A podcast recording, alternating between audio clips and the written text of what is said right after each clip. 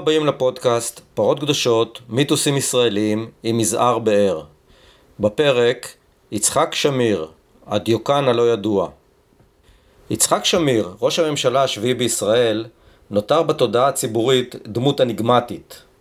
ידוע כי הוא לא הסתפק בפעולות טרור נגד ערבים ובריטים לפני קום המדינה, אלא גם חיסל יהודים שסיכנו לדעתו את פעולות המרי העברי. הביוגרפיה שלו כפוליטיקאי, אפור בדרך כלל, ידועה, וגם אנו יודעים כי שירת בתפקיד בכיר במוסד. אבל חלקים גדולים מעברו של שמיר לוטים בערפל.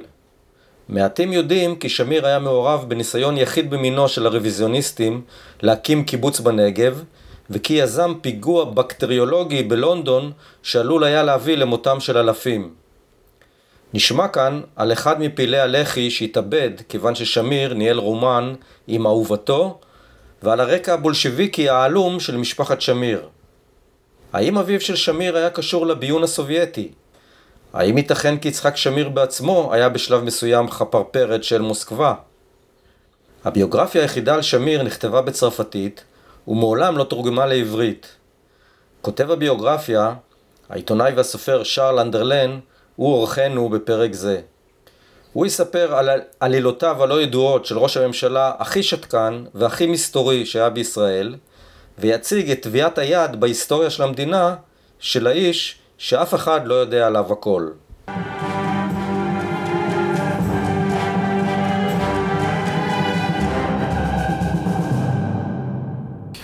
אני חושב שבארץ לא יודעים מי זה היה שמיר, מה הוא עשה בלח"י ובמוסד ובראש הממשלה. זה סיפור מרתק, זה, הוא שייך לדור שנעלם של מנהיגים ישראלים, ימנים, אבל דמוקרטיים. הוא היה ראש ממשלה אה, באופן מצטבר אה, שש שנים, ממשלות אחדות וממשלות אה, מיעוט והשר חוץ, הוא היה ראש ממשלה חשוב? אני חושב שכן. א', הוא היה הראשון שהתחיל משא ומתן עם אש"ף בוועידת מדריד. שמה הוא נפגש פעם ראשונה עם מנהיגים פלסטינים. למרות שהוא... למרות הוא היה נגד, הוא אמר הם לא יקבלו כלום, אבל זה התחלה של תהליך שהביא להסכמי אוסלו. עד לגבול מסוים ידע למשוך, למשוך, למשוך, וכשצריך לוותר ולהסכים, הוא הסכים. אני מניח שכמו כל אה, אישיות היסטורית, אי אפשר להבין או לפענח את דמותו של שמיר בלי לרדת עמוק לתקופתו המוקדמת, כילד, נער, בוגר. זה הסיפור. כן. ההורים שלו, אבא שלמה איזרניצקי, אמא פרל, פנינה, נפגשו במהפכה כושלת ברוסיה ב-1905. הלכו להתיישב בכפר במזרח פולין בשם רוז'נוי. שם קודם כל פתחו אה, מין אכסניה, אחרי זה מפעל פרוות ואורות, ומה שמעניין זה שב-1939, כאשר הצבא האדום כבש את האזור במסגרת ההסכם בין מולוטוב וריבנטרופ, אבא של שמיר בדיוק קיבל את התפקיד של קומיסר סובייטי אחראי על הסחר בפרוות ועורות, שזה אומר שהוא היה בתא סודי של הקג"ב, של ה-NKVD באזור.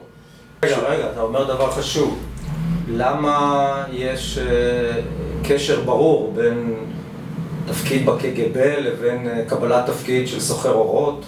קודם כל, זה תפקיד חשוב מאוד, ואם אתה לא קרוב ונאמן למערכת הסובייטית, אתה לא מקבל שום תפקיד, ואתה יכול אפילו להישלח לסיביר או למקומות אחרים. זאת אומרת, אה, העובדה ששלמה איזרניצקי קיבל את התפקיד החשוב מאוד הזה, סימן שהיה מוכר ונאמן לסובייטים. אנחנו מדברים על איזו שנה או שנים? זה כבר 39, אבל בואו נלך קצת אחורה. נולד, שמיר נולד ב-1915. הוא היה ילד, הוא היה בגורדוניה, תנועה, תנועה ציונית שמאלנית. בגיל 14-15 הוא כבר התגייס לבית"ר. כאשר הכנתי את הביוגרפיה, נפגשתי עם אה, חברים לשעבר שהכירו אותו מהילדות, והם אמרו לי, תשמע, שמיר לא הכיר כלום מז'בוטינסקי, אבל מקס ואנגלס כן, הוא ידע בעל פה, ושזה היה מעניין. הוא עלה לארץ ב-1935 על אה, סרטיפיקט על מנת ללמוד, מגיע. רגע, אבל לפני זה אני רוצה לשאול אותך, כשאני קורא עליו עברית, אה, אני מוצא שהוא הצטרף לתנועת בית"ר בוורשה, זה נכון? כן. איך, איך אפשר ליישב את זה עם רקע מרקסיסטי או התעניינות במרקסיזם ואבא מרקסיסטי או מקורב?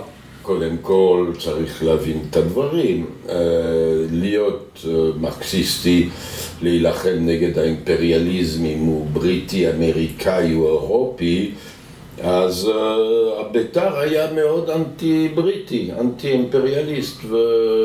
אז התיישב. לפי זה מתיישב בלי שום בעיה. אז הוא עולה לארץ בשנת 35, בגיל 20, הולך ללמוד קצת באוניברסיטה העברית, בין היתר אצל פרופסור קלאוזנר, לא, לא נשאר הרבה זמן. מדעי הרוח.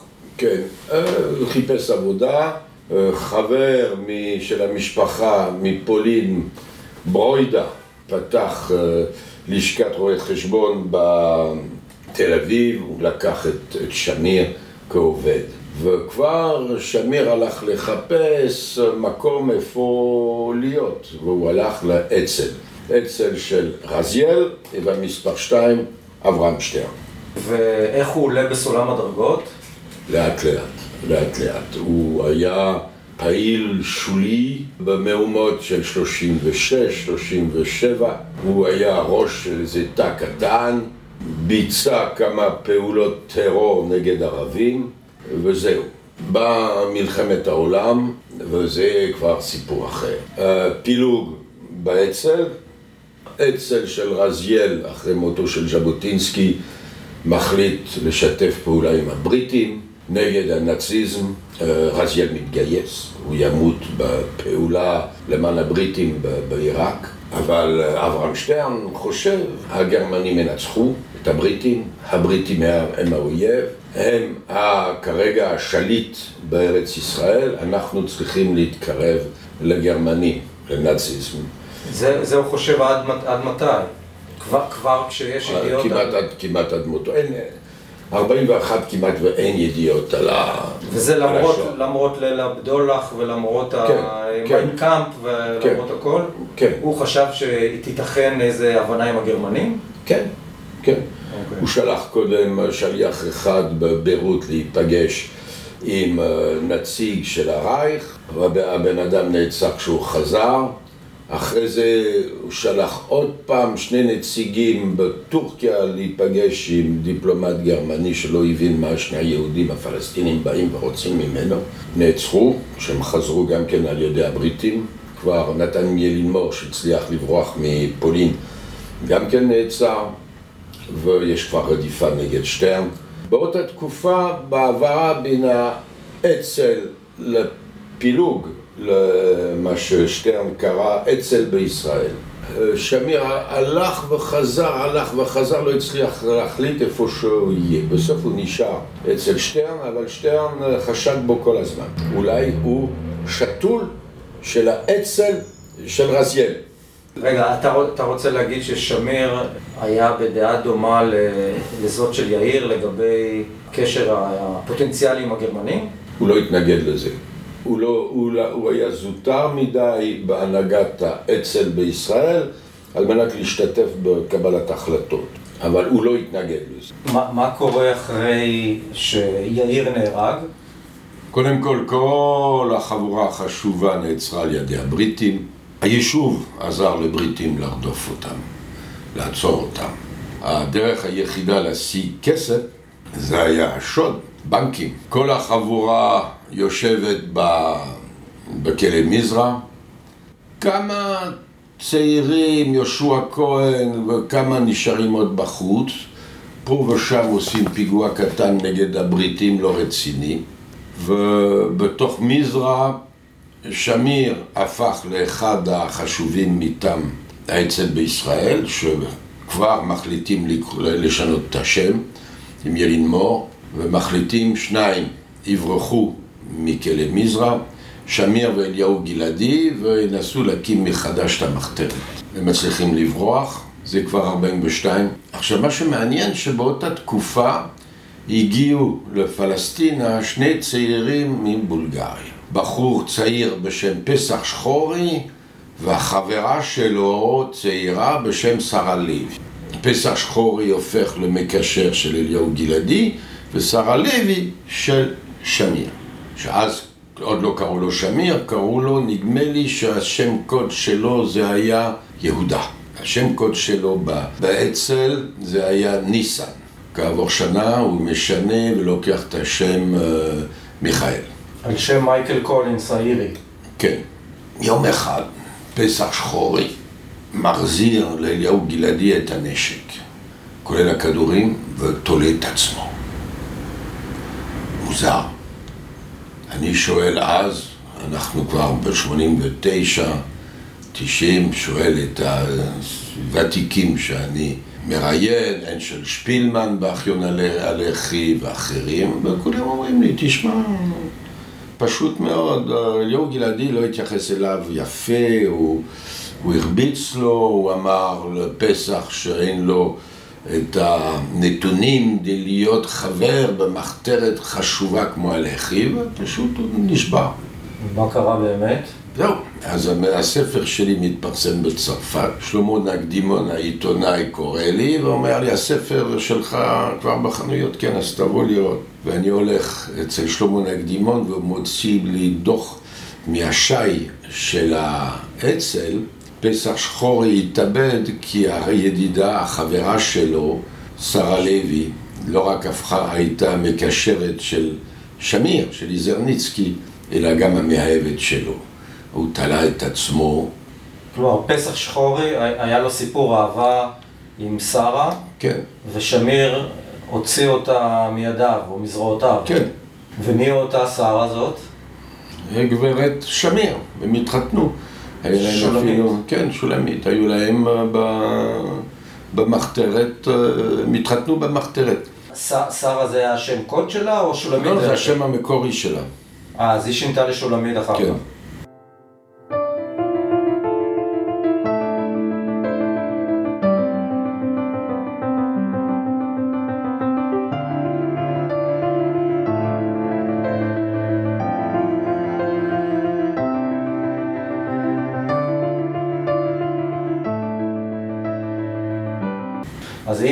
כבר מתעסקים ב... בדם, דם יהודי, מה קרה, עם, מה קרה עם אליהו גלעדי? אליהו גלעדי התחיל להכין פעולות שכל שאר החבר'ה המחתרת, כולל ילין מור, שהיה עדיין במזרח, חשבו שזה מסוכן מאוד. במקום לתקוף בעיקר מטרות בריטיות ולשדוד בנקים ובריטים, התחילו גם לעשות את זה אצל יהודים. ולפחות בהזדמנות אחד הוא תכנן פיגוע שהיה עלול לגרום להרבה אבדות לקהל, לציבור יהודי. כל הזמן אמרו לשמיר צריך לחסל את הבעיה. התנדנד, התנדנד, התנדנד, בסוף נתן ילינמור ממזרע שולח מסר, תחסל את הבעיה. שלושה חבר'ה אומרים יום אחד לאליהו גלעדי בוא לחוף ים, אנחנו רוצים להקים אה, תא שיעשה פיגוע דרך, פיגועים דרך הים. הוא מגיע, חולות ראש ראשון לציון, ושני חבר'ה הורגים אותו. אליהו גלעדי קבור באיזה בית קברות באזור ראשון לציון. אז רגע, אז ממה שאתה אומר, מי שנתן את ההוראה זה נתן ילין מור, לא שמיר. לא, שמיר נתן, אבל ב, בלחץ של ילין מור. לקח לו הרבה זמן להחליט, זה מה שאמר לי אנשל שפילמן. וההחלטה נבעה מזה שהם ראו בגלעדי אה, פעיל מסוכן במחתרת. בדיוק. הלח"י אף פעם לא היסס לחסל חשבונות עם ההגנה, אבל בעיקר עם, ה... עם האצ"ל. אתה יכול להגיד בוודאות ששמיר בהוראותיו חיסל כך וכך, או נתן הוראות לחסל כך וכך אה, יהודים? כן, אני לא יודע בדיוק כמה, אבל הם, הם לא היססו. הם לא היססו. תשמע, בשביל הבריטים, הלח"י לא היה, זה לא היה ארגון טרור. טרור בשביל הבריטים זה מישהו עם מטרות פוליטיות. והבריטים אמרו, זה רק רוצחים. ואסרו על הכוחות הבריטים לקרוא לפעולות של הלח"י פעולות טרור. קראו לזה זה Stern Gang, מאברהם שטרן, זה Stern Gang. איך אה, שמיר מתקדם בסולם הדרגות? הוא הופך לחלק מהטריומווירט הקובע... זהו, אז אה, הבריחה 42 מכלא מזרע של פעילים של הלח"י שם, ילין מור, אה, שמיר, שהוא איש ארגון פנטסטי, ארגן דירות, ארגן מקומות איפה שכל אחד שברח ממזרע התמקד. התחילו באמת אחר כך לרכז נשק שנגנב, גם מההגנה.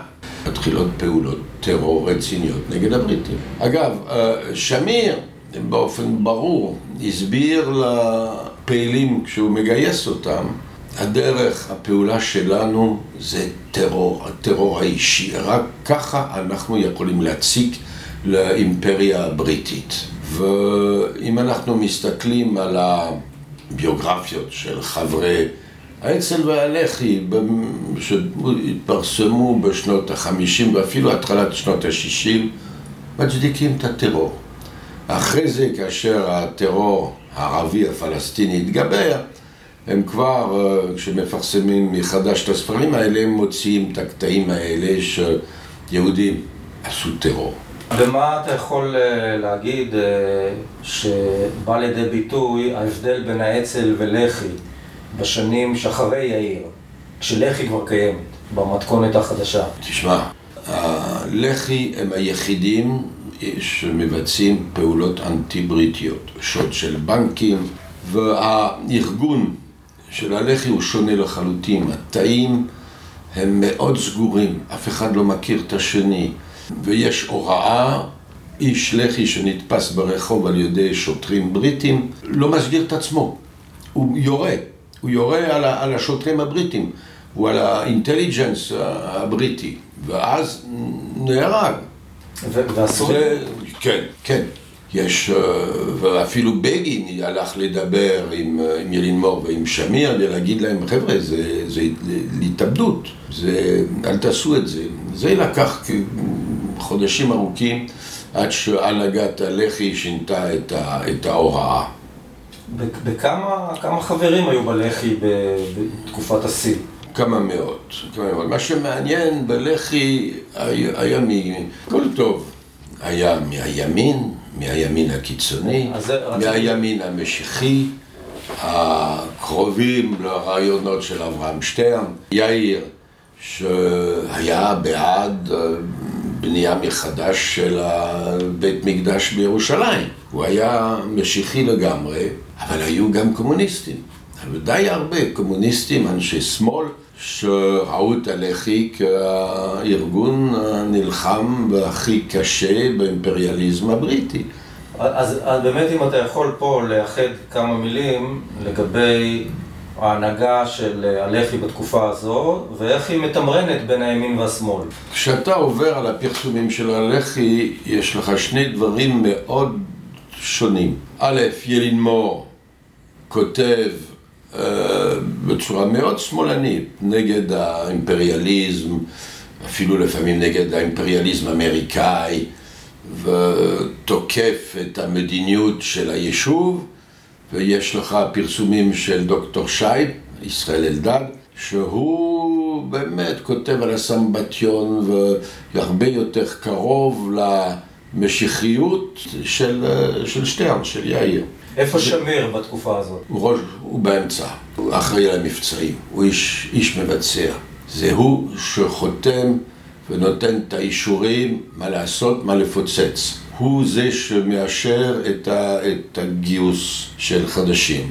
אחת הסיבות שהלח"י אף פעם לא היה לא הפך למחתרת גדולה, זה פשוט הרצון למנוע השתלת סוכנים אצלם. כדי להיכנס ללח"י היה צריך באמת לעבור להרבה חקירות, ולהביא, הם הצליחו בזה באמת להיות יותר מוגנים בפני הבריטים ואפילו בפני ההגנה, אפילו בזמן הסזון.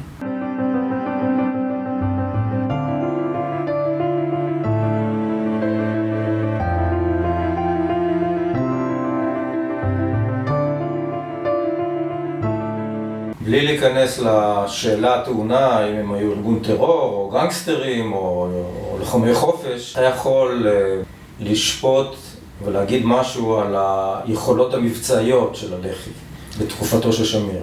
כל מבצע מתוכנן היטב, ואם באמצע משהו קורה, מבטלים. היה להם המומחה הגדול באותה תקופה בחומר נפץ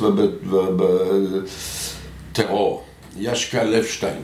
ישקה לפשטיין היה מגדולי המתכננים של פיגועים, של אה, פצצות. הוא פיתח את הספרים המתפוצצים וה... את המעטפות נפץ. זה פיתוח שלו. זה פיתוח עולמי שלו, זה המצאה יהודית לכל דבר. הוא פרסם אפילו באוטוביוגרפיה שלו אה, את המתכון. כמה ג'לנאי צריך לשים, איפה שמים את, ה, את החשמל וזה. למי, למי הצליחו לשלוח אה, מעטפות נפץ? יותר מאוחר, זה כבר 48. אה, הסיפור של, אה, של ילד של הלח"י שנחטף על ידי קבוצה של קצינים בריטים בירושלים. הלח"י מצא מי היה אחראי, קצין קולונל בשם פארן, פשוט נקמה. שלחו לו מטפות נפץ עד, עד אחרי עצמאות ישראל. שלחו לו לאן? ללונדון? ללונדון, ללונדון. מגיע סדרת ספרים מאוד יוקרתית של שייקספיר, הוא פותח, או נהרג. מהאח? כן. האח של אה, הקצין. של פארן. לא, אבל הסיפור הוא גם כן, איפה שמיר? שמיר, קודם כל נתפס על ידי הבריטים אחרי הקינג דיוויד. אחרי הקינג דיוויד הבריטים עשו פעולה גדולה מאוד, בעיקר באזור תל אביב, לבדוק כל הגברים באזור תל אביב, שכונה שכונה, כמו שעושים היום בכפר פלסטיני.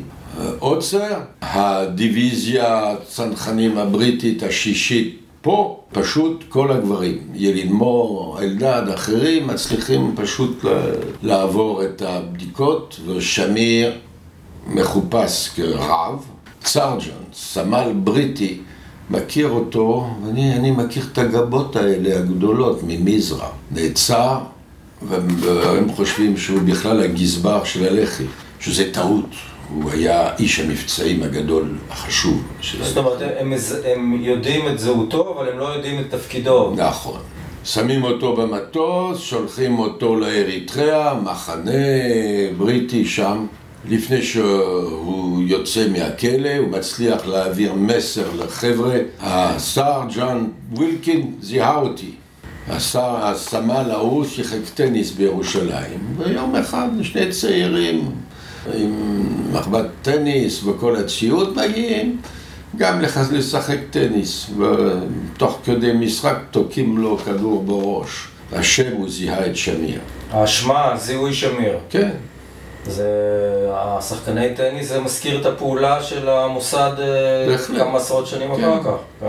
אה, עם אה, יעקב מרידור, שהיה גם כלוא באסמרה באריתריאה, מצליחים לברוח מה... פעם שנייה. לא, עכשיו זה מאריתריאה. כן, לא, אבל זה בריחה שנייה של שמיר. כן, מצליחים להגיע לג'יבוטי, שהיה תחת שלטון צרפתי. אה, זה גם סיפור ארוך, הוא ומרידור מסתתרים לאיזה משאית מים וזה לקח ימים עד שהם הגיעו לג'יבוטי. ובג'יבוטי בסוף הצרפתים הסכימו לתת להם אה, מקלט, מקלט מדיני. ידעו את הזהות שלהם. כן. בג'יבוטי היה מנהיג קומוניסטי וייטנאמי, שהצרפתים הגלו לשם. והיו שיחות ארוכות על קומוניזם בין שמיר לאיש הזה. בסוף באה איזה אונייה מג'יבוטי לצרפת. שמיר מגיע לצרפת. שם פוגש את התא של הלח"י שכבר התרחב, ויש כבר הצעה לפיגוע אחר, לא רק מעטפות נפץ, פיגוע בקטריולוגי. חברים מהמכון פסטור הכינו צנצנות עם החיידק שלה, עם הבקטריה של החולרה. והרעיון היה להכניס את זה למים של לונדון. שלמה בן שלמה, שהיה באותה תקופה אחד האחראים על התא של הלח"י, התנגד לזה. אז כולם הלכו לשמיר ואמרו, תאשר או אתה לא תמהר? שמיר אישר על המקום. אז ש... שמיר אישר את הפעולה? כן. להרעיל את המים של לונדון. כן. אבל זה לא קרה, כי זה היה בדיוק לפני עצמאות ישראל, וברגע שזה הגיע, אנשי לח"י, אנשי אצ"ל, השאירו הכל, הכל. כולל איזה רכב מלא נשק, השאירו באיזה רכב בפריז ורצו לחזור לכבר ישראל. מי, מי מאשר את, ה... את הסיפור הזה על התוכנית להרעיל את המים של לונדון? ואני ראיינתי את שני האחראים שהיו אז בפריז. שהיו מעורבים? כן. ב... את, את שמיר עצמו ראיינת? כן. מה, שאלת אותו את כל השאלות? לא, לא רצה. זה היה... איך התנהל הרעיון? קודם כל... הייתה לו החלטה לא לשתף פעולה על התקופה הזאת, וצריך להבין, שמיר זה בן, בן אדם שיודע לשמור סוד, לא מדבר. באיזה תפקיד הוא היה אז? ראש ממשלה. כשראיינת אותו. כן, אני פעמיים הלכתי אליו. הוא נתן לי קצת סיפורים על הילדות, אבל אחרי הילדות כלום, שום דבר, לא רוצה לדבר, לא מספר לא על הלח"י, לא על מה שהיה אחר כך ולא על המוסד. נקודה.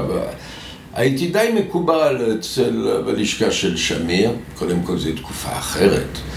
אני הייתי מגיע ללשכת רוה"מ, עמד שוטר בחוץ, ואיפה אתה? אני מוזמן אצל ראש הממשלה, בבקשה תיכנס, אתה מגיע למטה, איש שב"כ בודק לך את התיק, רואה, כן, אתה ברשימה, אתה עולה, אתה נכנס באקווריום, למזכירות, אה, אתה פה, שר, אוקיי, רגע, אני רואה מי הוא פנוי, כן, הוא פנוי, אתה יכול להיכנס. דפק בדלת, נכנס, שמיר, ושמיר מגיש לך קפה, ואתה מדבר. אבל שמיר, שמיר לא דיבר. היה דבר אחד מאוד מוזר, שאף פעם לא הצלחתי לפענח.